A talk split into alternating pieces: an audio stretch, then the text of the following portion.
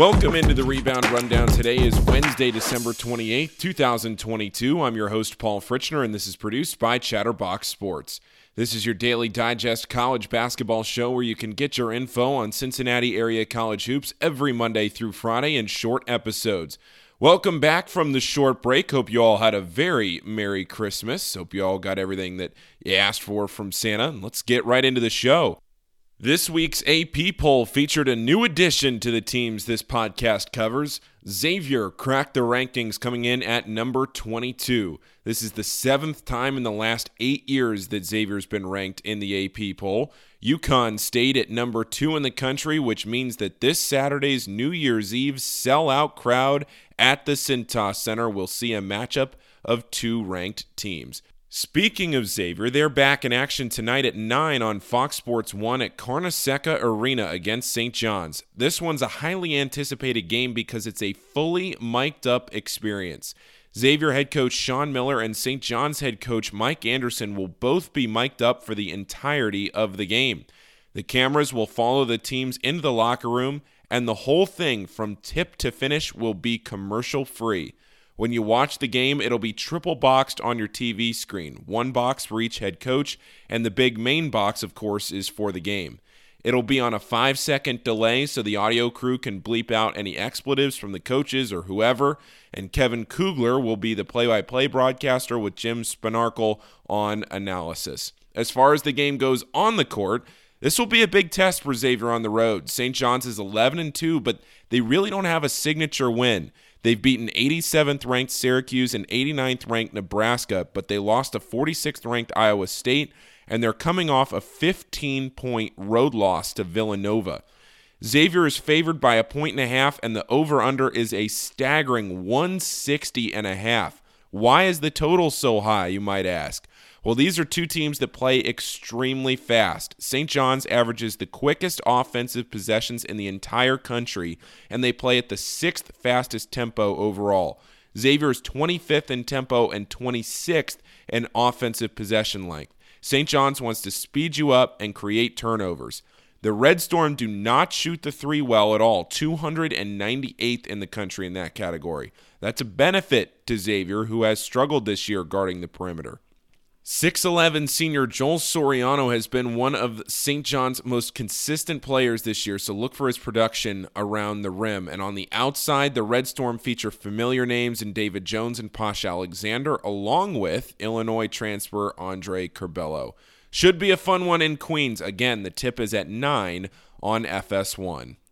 Atlantic 10 play begins tonight for Dayton, and to say it has been a disaster of a season so far would probably be the understatement of this podcast. Look, someone's going to have to win the conference tournament to make the big dance, and if I'm being honest, Dayton would probably be my pick for that right now, despite how poorly they've played at times this season. They've dealt with injuries, but they still would be my pick. There's just no denying, though, how ugly it's been for the A10. The 8 and 5 Flyers play 10 and 3 Duquesne, who doesn't have a top 100 KenPom win yet this season. The Duke's losses have come to Kentucky, Marshall, and New Mexico State. Their offense is significantly better than their defense, with their perimeter defense checking in at 269th in the country. That shouldn't matter too much in this game, though, because Dayton is 338th in three point percentage. They just don't shoot the ball well from deep at all. Tip time is set for 7 at UD Arena, and you can watch on ESPN. Plus. Kentucky travels to 11 and 1 Missouri to play a Tigers team that's looking to continue to build an NCAA tournament resume. Missouri's only loss is a blowout loss to Kansas, but they do have a nice 22 point win over Illinois. The Tigers still have some work to do to shore up an NCAA tournament bid, but they've set themselves up well for SEC play. Missouri scores a ton. They're the seventh best offensive team in the country. They play very quick and they're extremely effective around the rim. Kentucky sits at 8 and 3 as they enter conference play and they're small favorites on the road in this one. It's an important week for Kentucky because they have this test against Missouri before their rivalry game against Louisville at Rupp Arena on Saturday. Tip time for Kentucky and Missouri is set for 7 Eastern on the SEC network.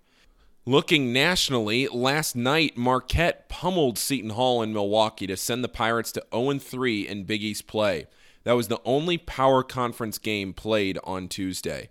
Some very good games around the country tonight as we get back into the full swing of things. UConn hosts Villanova tonight at 6:30 at the XL Center.